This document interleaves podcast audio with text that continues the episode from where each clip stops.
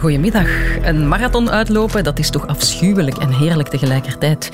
Wat is de aantrekking van zo'n uitputtingsslag? En hoe kan iemand zo'n marathon aan een gemiddelde van 20 km per uur uitlopen? Professioneel marathonloper Koen Naert is onze gids. Radio 1. Weet ik veel met Carolien de Bekker. We gaan het over marathonlopen hebben. Jij doet er zo'n twee per jaar. Um, je bent Europees kampioen marathon 2018. Je zei het daarnet al, met half kotsend en met bloedende tepels over de finish komen. Dat, um, dat klopt eigenlijk wel, zeg jij. Ja, eigenlijk wel. Dus dat zijn twee dingen die heel dikwijls voorvallen. Zeker omdat je in de marathon ontzettend diep gaat. Dus het gevoel van uh, ja, kotsen, dat, er, uh, dat, dat, dat komt wel een keer naar boven.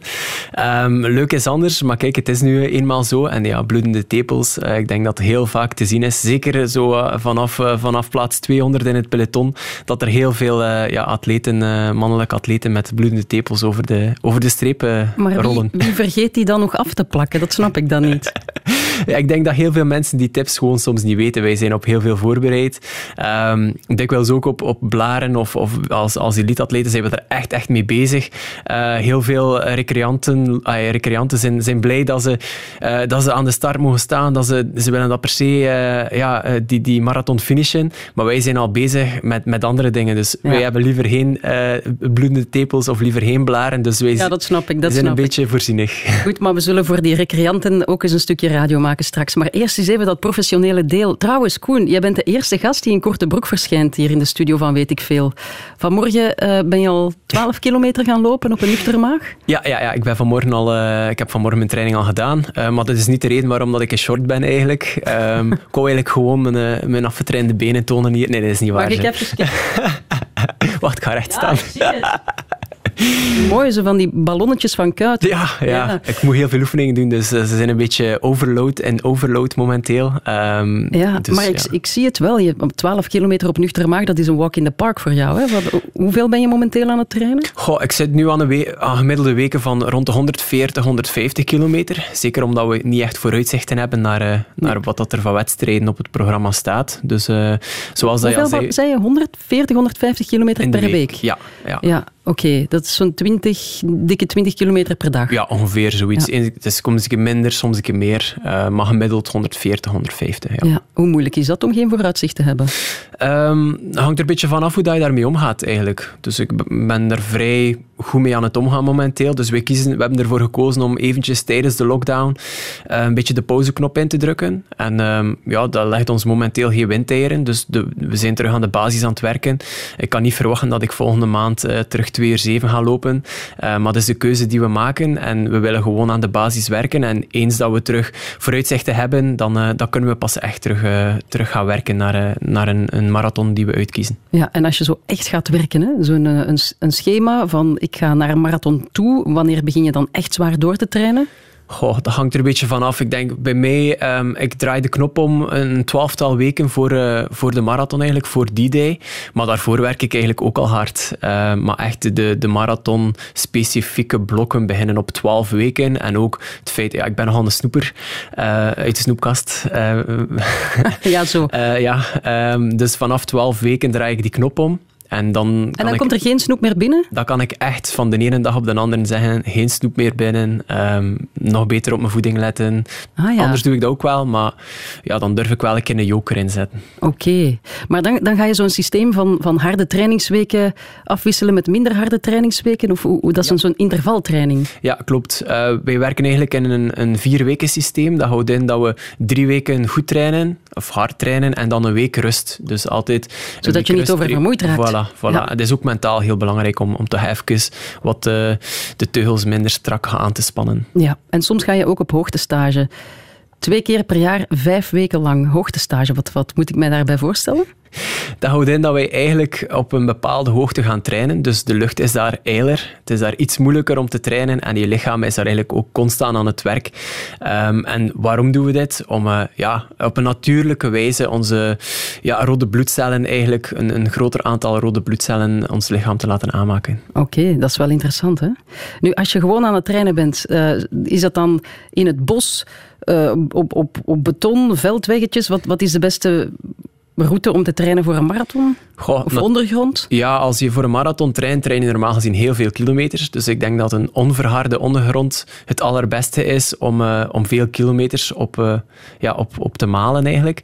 Eh, maar natuurlijk heb je ook specifieke training nodig op, het, ja, op de tarmac, dus op de beton eigenlijk. Omdat dat een specifieke... Het is een andere manier van lopen. Dus ik ben iemand die heel vaak luistert naar mijn, naar mijn foulée, dus naar mijn stap eigenlijk. Dus ik, ik, aan het aantal stappen die ik zet, of op de snelheid of de tijd tussen twee stappen, hoor ik hoe sneller ik aan het lopen ben. Echt waar? Ja, dat is... Zo getraind ben je. ja, ik weet niet of dat, dat bij andere atleten ook zo is. Ik heb daar nog nooit met iemand over gepraat eigenlijk. Maar dus, ehm, ik loop zonder muziek. Ehm, ik, loop heel, ik train heel vaak alleen. En dan, loop, dan luister ik echt naar mijn loopstijl.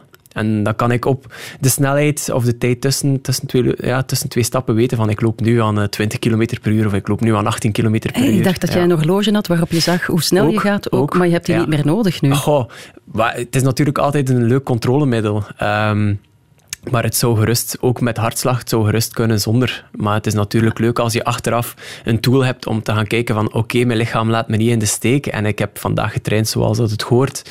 Ehm, en ja, daarvoor is een, een, een, ja, een gadget zoals een, zo'n eh, ja, een polo of of een horloge ontzettend goed. Ja. Leuk om mee te werken. Jij zei daarnet, nu is het zo'n 140, 50 kilometer per week. Wat als je nu echt aan het doortrainen bent? Hoeveel, kilo, over hoeveel kilometer spreken we dan? Ja, meestal is dat op hoogte. Dus eh, dan zit ik op, op hoogte, dus boven de 2200 meter meestal. Ehm.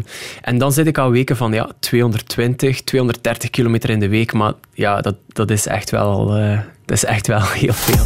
Weet ik veel? Koen Naert, heb jij helden?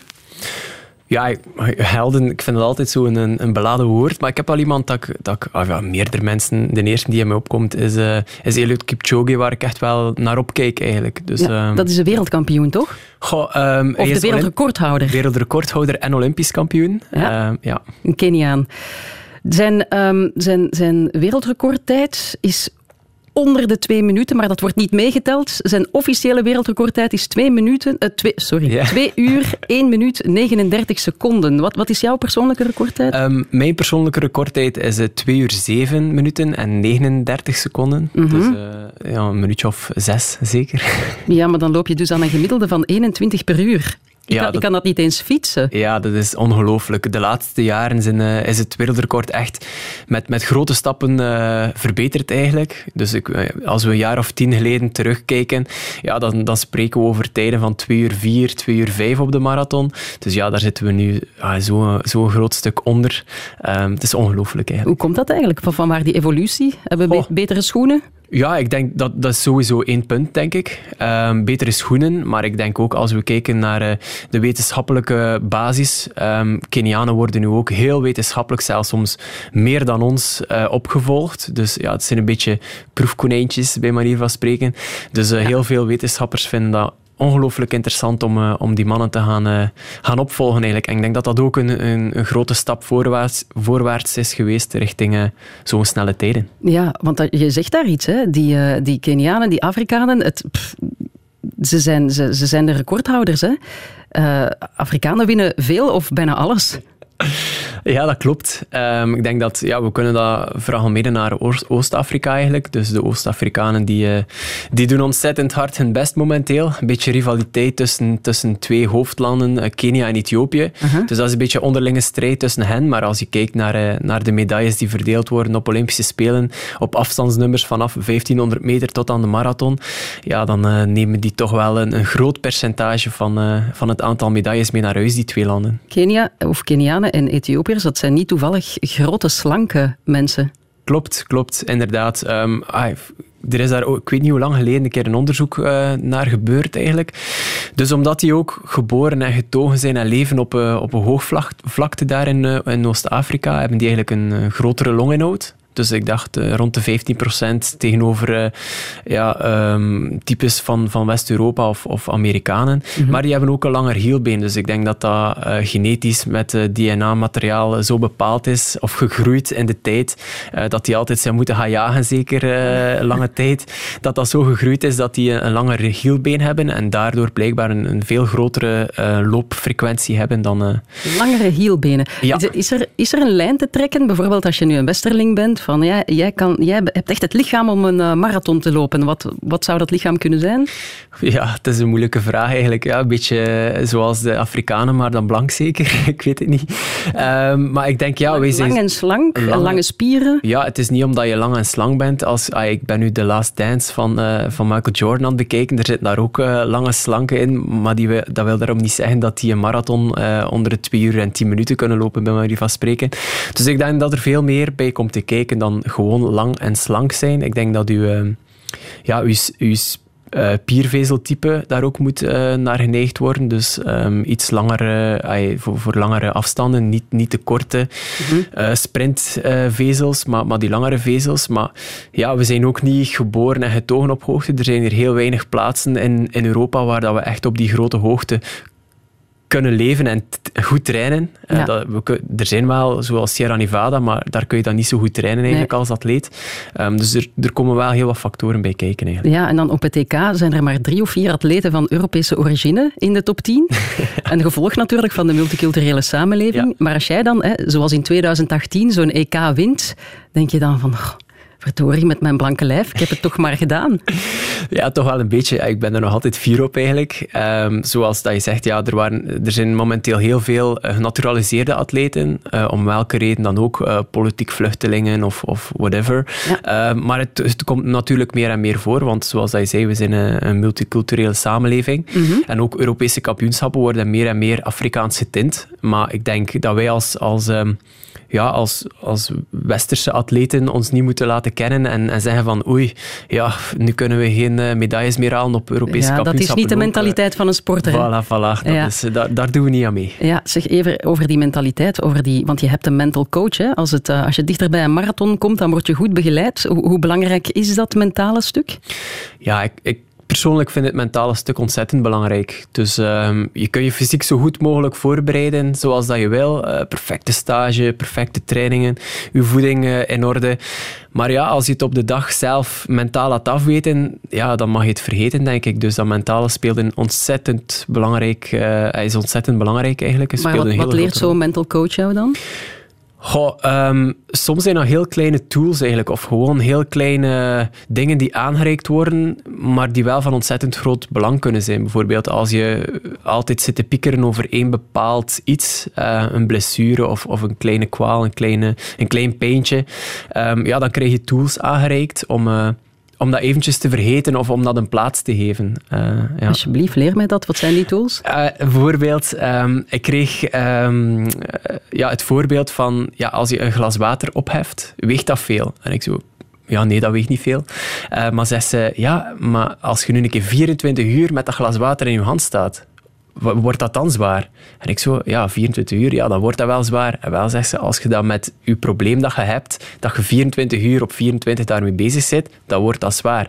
Maar het probleem is er, dus je glas water is er, maar zet het gewoon op tafel, zoals dat je je probleem even aan de kant zet en dat het niet zo zwaar wordt. Ah, okay. Dus uh, ja. En blijkbaar, Wout van Aert ziet in elke volgende bocht de finish. Ah, kijk, voilà, ja, dat, zijn, ja, dat kan. Ja. Ik had het zelf nog niet gedacht, maar het is eigenlijk wel... Uh, ja, je, je, doet ook aan meditatie, hè? Ja, klopt. Um, Helpt jou dat om te focussen op, uh, op, op het positieve?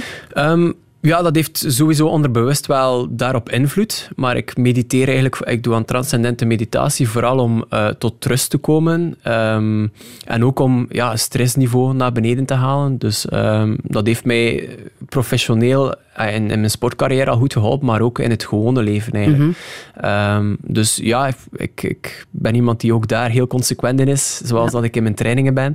Dus ik mediteer uh, iedere dag. Ik ben in 2012 gestart en ik heb nog nooit een, uh, een dag overgeslagen. Schitterend.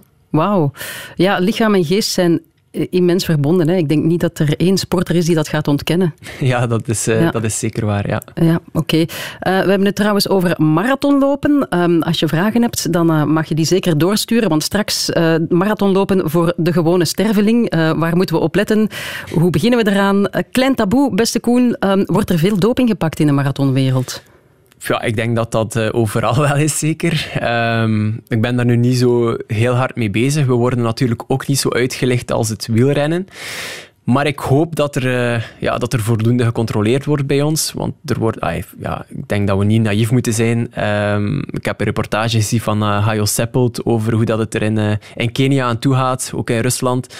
Dus ja, na die reportages ben ik er nog, nog meer van overtuigd dat ja, dat er wat meer moet uh, gecontroleerd en ja. opgekuist worden. Mm -hmm. uh, maar dat is aan hen. Ik heb nu de indruk, er is nu een uh, Athletics Integrity Unit opgericht, die echt specifiek een, een bepaalde categorie van topatleten dichter gaat controleren of meer gaat controleren. En ik merk wel dat er echt grote namen aan het vallen zijn. Dus ik denk wel dat die organisatie heel goed werk verricht. Dus ik vertrouw op hen en dat zien we wel. Ja, en je betaalt ook, je betaalt ook 500 euro per jaar aan een antidopingsfonds dat ja. onderzoek en controle doet. Waarom doe je dat? Ja, klopt. Uh, we zijn eigenlijk verplicht. Dus ik zit ook in die uh, testpoelen van uh, de Athletics Integrity Unit. Um, en wij moeten, ieder atleet die in die poelen zit, betaalt 500 dollar. Uh, per jaar om, om eigenlijk het dopingsysteem te helpen financieren. Dus ik als ik daar een mailtje van kreeg, dacht ik van, ay, waarom, waarom moet ik hier in godsnaam 500 dollar gaan betalen? Ja, voor ons is dat ik weet niet veel geld. Maar dan ja, zie ik nu wat, dat, wat dat die mensen eigenlijk um, teweeg brengen. Dus heel veel grote namen die, die van een sokkel vallen. En dan denk ik van ja, ik wil gerust wel uh, dubbele neerleggen ja, als, er, voilà. als er dan nog meer uh, ten val komen. Dus ja. Weet ik veel? Europees kampioen marathon 2018. Um, we gaan eens kijken wat je moet doen als je, als je zelf een marathon wilt lopen. En Koen, niet zo op, op zo'n hoog niveau als jij. Maar is, is iedereen wel gemaakt om zo lang hard te lopen? Goh, ik heb die vraag nog dikwijls gekregen. Ik vind het altijd moeilijk om, uh, om daarop te antwoorden. Is er iedereen voor gemaakt? Denk het niet. Nee? Maar kan iedereen het? Dat denk ik wel. Ah, toch? Ja. ja maar, als je dan zegt niet iedereen is ervoor gemaakt, dat betekent dat je je lichaam een beetje kapot maakt dan? Ja, ik denk sowieso, iedere marathon is denk ik een beetje een aanslag op je lichaam. Is dat maar, zo voor iedereen? Ja, dat denk ik wel. Dat denk ik wel, ja. Um, ik denk dat iedereen wel het, het uiterste eruit wil halen, dus het is altijd wel een aanslag op je lichaam. Zeker, eh, ik ben zo'n tijdje geblesseerd geweest, heel veel alternatieve training gedaan. En zelfs voor mij, om terug te herbeginnen lopen, was dat ik dacht van, oh my god, mijn lichaam ziet echt af. Ja, spier, op spierniveau, gewrichtniveau. Dus voor mensen die starten, daar, ja, dan kan ik er wel in komen dat dat voor hen ook uh, heel belastend uh, kan zijn. Ja. ja, want hier komt een vraag binnen van Erwin Aarts, die zegt, hoe voorkom je blessures van overbelasting als je zoveel kilometers traint? Ja, dat is een moeilijke vraag natuurlijk. Um, om heel voorzichtig op te bouwen. Maar natuurlijk, ja, als, als topatleten... Um, probeer je echt tegen die grens van gezond en ongezond aan te sporten. En soms ga je die grens een keer over en ja, dan zit je met een blessure. Maar naar mensen die op recreatief niveau, denk ik dat naar blessures toe Um, blessurepreventie, een, een goede schoen vind ik wel heel belangrijk. Een schoen die u ligt. Er zijn zoveel verschillende schoenen op de markt dat een, uh, ja, dat een, een goede dempende schoen voor, voor, ay, voor u persoonlijk wel heel belangrijk is. En Hoe vind je die? Ja, ik denk er zijn heel wat speciaalzaken, uh, running speciaalzaken, die, uh, die daar perfect kunnen zien uh, en uw loopstijl analyseren en dan eender welk merk een, een schoen kunnen uitkiezen die voor u het beste past. Want dat is wel heel belangrijk als je veel kilometers per week aflegt, dat je een goede schoen hebt die op jouw voet gemaakt is. Ja, zeker. Uh, daarmee dat er, ja, ieder, ieder merk heeft verschillende types ook. Dus uh, ja, de ene loopt heel graag direct. Dus dat wil zeggen een, een heel dun zooltje, harde zool. De, ene, de andere loopt liever met een iets comfortabeler zool. Dus uh, ook naar gewicht, denk ik. Um, ja, een atleet van ja, 60, 65 kilogram zoals ik, die zal niet met dezelfde schoen van een atleet van 100 kilogram moeten lopen. Dus ook daar zit er een verschil in. Um, ja, ook naar de afrol van je voet. Dus er, ja, er zijn zoveel verschillende dingen die zo belangrijk zijn. Ja, Raf van den Berg die vraagt zich af hoeveel sportschoenen verslijt je zo jaarlijks als marathonloper? Dat is uh, goh, uh, ook een moeilijke vraag weer al. Ik, ik heb zoveel schoenen staan thuis. Ik verslijt echt zoveel schoenen. Ja, ik denk minstens één één paar per maand, denk ik. Per maand? Ja. Ik hoop dat jij een goede sponsor dan... hebt. Ja, kan niet ja. Dus dat is ons voordeel. Wij, kunnen ook veel, wij, wij gooien ook veel sneller een paar weg mm -hmm. dan uh, bijvoorbeeld recreanten die, ja, die hun schoenen zelf moeten kopen. Dus voor ons is dat makkelijker om te zeggen van ah, mm, het is 10% van, uh, van, ja. van, de, van de demping weg. Ik ga al een nieuw paar aandoen. Ja, maar het is, dat... het is belangrijk. Hè? Je moet je gewrichten sparen. Ja, zeker. Um, het, is ook, het is ook verslavend, hè, want we hadden het daarnet over die blessures. Maar wat zou, de, wat zou je doen als we jou zouden vragen om een week niet te lopen? Dan moet ik je vragen aan mijn vrouw. Die zal u daar heel goed op kunnen antwoorden. Die zal heel hard weglopen. Ja, ja, voilà, ja. voilà. Um, ja, ik loop ontzettend ambetant eigenlijk. Dus ik kan echt, echt ontzettend vervelend doen als ik niet kan lopen. Um, ik vraag me niet hoe dat, dat komt. Uh, voor mij is dat een beetje een uitlaatklep. Um, niet mogen doen wat je graag doet. Dus ja, dan kan ik echt wel... Mm. Heel, uh, maar die runners high bijvoorbeeld, die bestaat echt? Want wanneer treedt die bij jou in? Kan je dat voelen? Mm, runners high vind ik altijd moeilijk. Um, maar ik hoor van heel veel mensen dat die dat heel vaak ervaren. Um, om eerlijk te zijn, ja, runners high bij mezelf, dat gebeurt soms wel een keer, maar ja, ik loop ook zodanig veel. Ik denk dat ik vooral altijd een, een heel goed gevoel heb als ik bijvoorbeeld ja, wij vertrekken ook soms een keer met tegenzin voor een training. En als ik hem dan toch goed heb afgewerkt, dan, dan heb ik zo'n gevoel van yes, ik heb, ik heb het gedaan en ik voel me echt heel goed. En ik ben zo blij dat ik het gedaan heb. Dat gevoel heb ik wel. Um, en natuurlijk, als ik lange tijd niet heb gelopen en als ik zo voel, week na week word ik beter, heb ik zo ook wel het gevoel van, ook mentaal positief van, kijk, ik ben weer op goede weg. En voor mij is dat dan zo... Um, de runners high. Maar ik denk dat ieder, iedereen is anders en iedereen ervaart dat ook op zijn eigen manier. Ja. Uh, en dat dat zo leuk is aan die runners high, denk ik. Ja.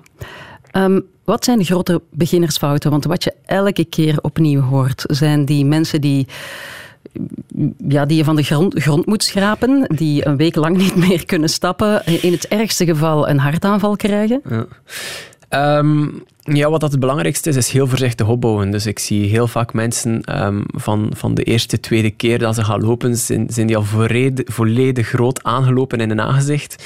Dus dan denk ik dat je iets te diep gaat. Dus mensen zijn soms heel bang om, ik weet het niet, uh, af te gaan tegenover andere mensen, omdat ze misschien denken dat ze te traag lopen. Maar het is zo ontzettend belangrijk om, om echt op reserve die, die eerste weken, maanden door te komen. En dan pas echt, als je traint voor een marathon of een halve marathon of 10 kilometer, dan pas echt één keer dat die basis goed is, om dan echt specifiek te gaan trainen van ja, ik wil misschien wel iets sneller lopen dan in het begin, maar die basis is ontzettend belangrijk en dan mag je echt niet forceren. Nee, en dat is zo moeilijk, hè? want je hebt het gevoel dat je onder je kunnen aan het gaan bent. Ja. Je moet voorzichtig zijn, heel traag opbouwen en dan ben je vertrokken. Ja, ja maar koop, koop je best een hartslagmeter? Goh, koop je best een hartslagmeter?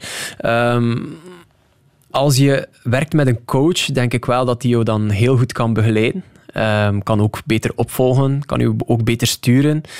Um, want als je een hartslagmeter hebt zonder zones waarin dat je moet trainen, dus hartslagzones die bepaalt op aan, aan, welk, aan welke verzuring dat je eigenlijk gaat gaan lopen of in welke, uh, welke zone je vet, aan vetverbranding gaat doen, ja, dan heeft het weinig zin, denk ik, dat je een hartslagmeter hebt, omdat je de kennis over die zones niet hebt. Maar ja. als je bijvoorbeeld een lactaattest of een inspanningstest hebt gedaan en je hebt die zones, is een hartslagmeter denk ik wel een, een heel interessante tool. Ja, je zegt daar inspanningstest, want Geert Eerdekens reageert via de app op het internet vind je zoveel trainingsschema's die durven heel veel van elkaar te verschillen. Ik raak er niet wijs uit. Uh, dus misschien is het wel goed om, um, om zo'n test te doen en een coach onder de arm te nemen. Dat denk ik wel. Zeker als je wat, als je wat ambitie hebt, op eender welk niveau dan, um, is het denk ik wel aangeraden om met een, een, coach te werken. Die kan u echt wel, wel goed gaan sturen, zoals dat uh, Heer, denk ik, was die het zei. Er zijn, zoveel, er zijn zoveel wegen die naar Rome leiden, maar het is belangrijk om één weg te kiezen en niet van drie verschillende weggetjes te snoepen. Dus mm -hmm. je moet één kiezen en je zal er ook wel geraken. Welke is de beste? Ik denk dat dat van je eigen uh, systeem als, als atleet afhangt. Dus iedereen ja, Dat ga je moeten ontdekken dan. Voilà. Uh, een marathon om mee te starten, vraagt iemand. Want alle marathons zijn 42 kilometer, maar ze verschillen wel in zwaarte, hè? Ja, dat klopt. Um, dat hangt een beetje af van je ambities. Um, mensen kiezen soms voor echt een hele leuke marathon met, uh, met mooie gebouwen. Ik kan u zeggen, ik heb er tien gedaan en ik weet begot niet welke gebouwen dat er langs de kant staan. Dus ik vind dat niet zo belangrijk. Maar ja. de beleving van een marathon, um, de supporters langs de kant kunnen belangrijk zijn. En natuurlijk ja, een, een vlak parcours, weinig bochten. Uh, zeker als je snel wil gaan, zijn dat wel uh, dingen waar dat je rekening mee kunt houden. Bijvoorbeeld die van Amsterdam, zo plat als een dubbeltje. Amsterdam, Rotterdam, dat zijn inderdaad hele vlakke... Berlijn, hele vlakke marathons marathons. en leuk ook qua, qua sfeer. Ja, en die van New York? New York, zeker niet plat. Nee, maar qua sfeer ontzettend. ja, het is ongelooflijk welke, welke sfeer dat er in New York heerst als het weekend van de New York City Marathon is. Oké. Weet ik veel? Dat lijkt me nu eens heel vermoeiend. Een marathon lopen in Barcelona. Op en neer en op en neer. Heb je hem al gedaan, Koen? Ik heb hem nog niet gedaan, maar ik heb wel zicht op het parcours en het schijnt dat dat nog redelijk meevalt. Echt? Dus, ja, Langs het water dan waarschijnlijk? Ja, ik denk het. Ja, oké. Okay. Uh, marathonlopen. Heel veel vragen komen er binnen. Ook mensen die trots willen reageren. Iemand die zegt, mijn vrouw Katrien Rogiers begon met marathons te lopen en nu loopt ze 100 kilometer. Non-stop? Ja, dat denk ik wel. 100 eh, kilometer, ja, er bestaan inderdaad wel uh, 100 kilometer wedstrijden, ja. ja.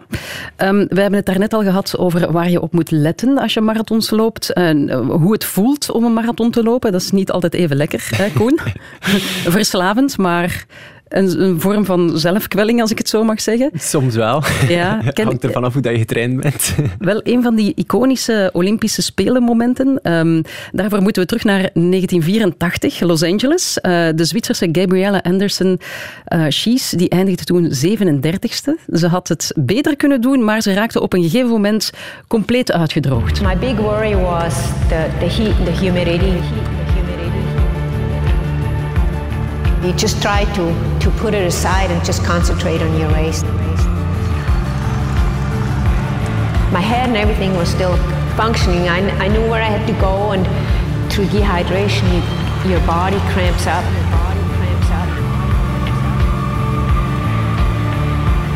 I kind of told myself, try to keep running, try to stay upright. My muscles just didn't respond. I knew if I would stop or sit down, that would be the end of it. I just was determined to make it to that finish line. En ze heeft het gedaan, hè? Ze heeft het gedaan. Het was eigenlijk mottig om te zien, strompelend, verstijfd, verkrampt. Um, ik denk dat ze trouwens ook nog in haar broek heeft gedaan de laatste 100 meter. Uh, je, je, kent de beelden, hè? Ja, dat is, dat is diep gaan, hè. Uh, nee, ja, dat kan je wel zeggen. maar ja, sommige mensen vragen zoveel van een lichaam. Ja, die zal daar wel ongetwijfeld heel lang moeten van, uh, van gerecupereerd zijn. En ja, die beelden die dan rondgaan. Twee dagen, zei ze. Kijk, ja. Wat, twee dagen? Ja, ja en het eerste uur ging ze kapot van de pijn nadat ze over de finish was. Ja, ze moesten haar wegdragen. Ja. Ja, ja. ja dat, dat is ook... Want toen had je maar vier punten waar je je kon hydrateren, waar je kon drinken tijdens zo'n marathon. Um, en die laatste had ze gemist. Dat was het probleem. Uh, maar die daadkracht, er toch nog overgaan, dat zie je bij heel veel sporters wel. Hè? Ja, dat is... Ik denk, wij zijn, wij zijn echt getraind om, om mentaal zo diep te gaan en ons lichaam zo diep uit te putten, dat dat voor ons eigenlijk soms normaal lijkt. Ik denk dat dat voor haar misschien ook normaal leek. En mhm. dat wij soms zeggen van... Wat, ik denk nu... Wout van Aert schiet nu in mijn gedachten uh, toen dat hij in uh, Stra Strade Bianche vast in de fiets viel. Ja, voor hem zal dat misschien de normaalste zaak geweest zijn van de wereld om, om er alles uit te halen. En terwijl dat andere mensen zeggen van ja, dat is echt niet meer, dat is echt niet meer normaal. Maar ja, dat is het verschil denk ik tussen topsport en de rest zeker. Ja, jullie zijn eigenlijk gewoon een beetje gek. Hè? Gek, dat, ja, voilà. Ja, Um, nog iemand vraagt via sms, hoe ziet jouw voedingspatroon eruit voor een marathon? Wat eet je er net voor? Hoeveel water drink je? Um, dat, hangt af, uh, dat hangt af van um, welke marathon dat het is. loop ik die in, in gewone omstandigheden, dat houdt in tussen 12 graden en 16 graden, niet te veel zon. Of is dat een kampioenschap midden in de zomer, zoals in het EK, op het EK in Berlijn, uh, eh, 25 tot 29 graden, veel zon. Dat hangt... Dat, dat, is, dat zijn al twee heel belangrijke dingen om een voedingsschema op aan te passen. Dan vooral eigenlijk mijn vochtschema. Voedingsschema blijft eigenlijk wel hetzelfde. Ehm, maar ik reken mijn, mijn uh, aantal gram koolhydraten uit uh, vanaf de, ik moet een keer terugtellen, vrijdag, zaterdag eet ik uh, eh, 10 gram koolhydraten per kilogram lichaamsgewicht en op zaterdag 12. Dus zo reken ik dan uit van... als je zondag een marathon hebt. Als ik op zondag een marathon loop, ja, sorry, inderdaad. Ehm, dan begin ik op vrijdag eigenlijk koolhydraten te stapelen. Um, probeer ik rauwe groenten te mijden, omdat die wat een, een mindere vertering met zich meebrengen.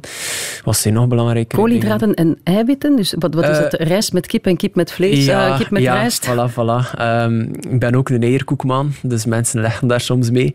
Um, maar voor mij is dat, uh, zijn dat veel koolhydraten. Ik eet het graag, um, weinig vet. en ja, ik verteer dat heel goed. Ja. Dus dat is, dat is uh, de trick. Weinig vet. Goh, ja, dat, hangt een beetje vanaf wat je gewoon bent. Dus uh, ik, ik, zou meegeven aan de mensen van probeer geen nieuwe dingen vlak voor de marathon. Maar als je bijvoorbeeld vier, ja, vier of vijf um, langere trainingen hebt, probeer een keer van de vrijdag al iets meer pasta te eten. Uh, iets meer rijst. Kijk een keer of dat, dat lukt. Probeer een keer hoe lang voor je wedstrijd of voor je training kun je nog drinken vooraleer dat je ja, als je geen last, dat je dan geen last hebt eigenlijk. Want bij sommige mensen... Ik kan je bedoelt echt water drinken? Ja, water drinken. Ehm, bij mij is dat bijvoorbeeld... Uh, ik kan nog een uur voor de wedstrijd water drinken, maar sommige mensen uh, moeten twee uur wachten. Of dat die dan met uh, ja, dat glas water in hun maag zit, dat, dat glas water ah, in hun maag zit te klotsen.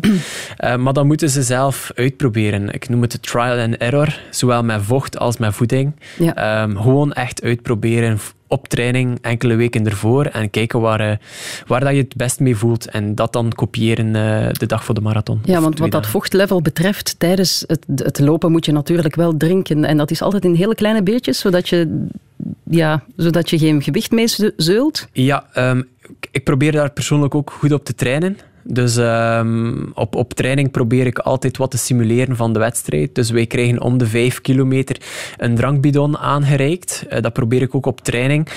Ofwel krijg ik mijn, mijn schoonpapa mee, die uh, dikwijls meefietst met mij. Die dan, uh, de, als ik een grote tour van 30 kilometer doe, dan fietst hij met mij mee en geeft hij om de vijf kilometer mijn drank aan. Ofwel, als hij een keer niet kan, dan probeer ik, ja, ik noem dat mijn klavertje 4. Dus dan probeer ik um, ja, klavertjes te lopen van 5 kilometer en probeer ik in het centrum van de klaver 4 mijn auto te zetten met een drankbidon op. Dus uh, dan loop ik, om niet altijd dezelfde toertjes van 5 kilometer te moeten lopen, dan maak ik eigenlijk ja, lusjes van 5 kilometer. Dan, heb ik, ja, dan loop ik zes lusjes en heb ik eigenlijk maar vier keer hetzelfde lusje gedaan. Dus, Moet je nooit plassen? Uh, ja, vaak.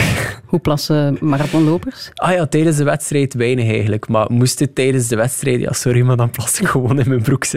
Is dat? Ja, plassen, ja zeker. Ja. Gewoon in je broek, gewoon verder gaan. Zeker, ja. Doet, iedereen dat? Ik bedoel, professionele Ja, dat denk lopers. ik wel. Ja. Ik denk dat er niemand van de professionele lopers uh, aan de kant gaat staan en een, half, een halve minuut verliest om te moeten plassen. Nee.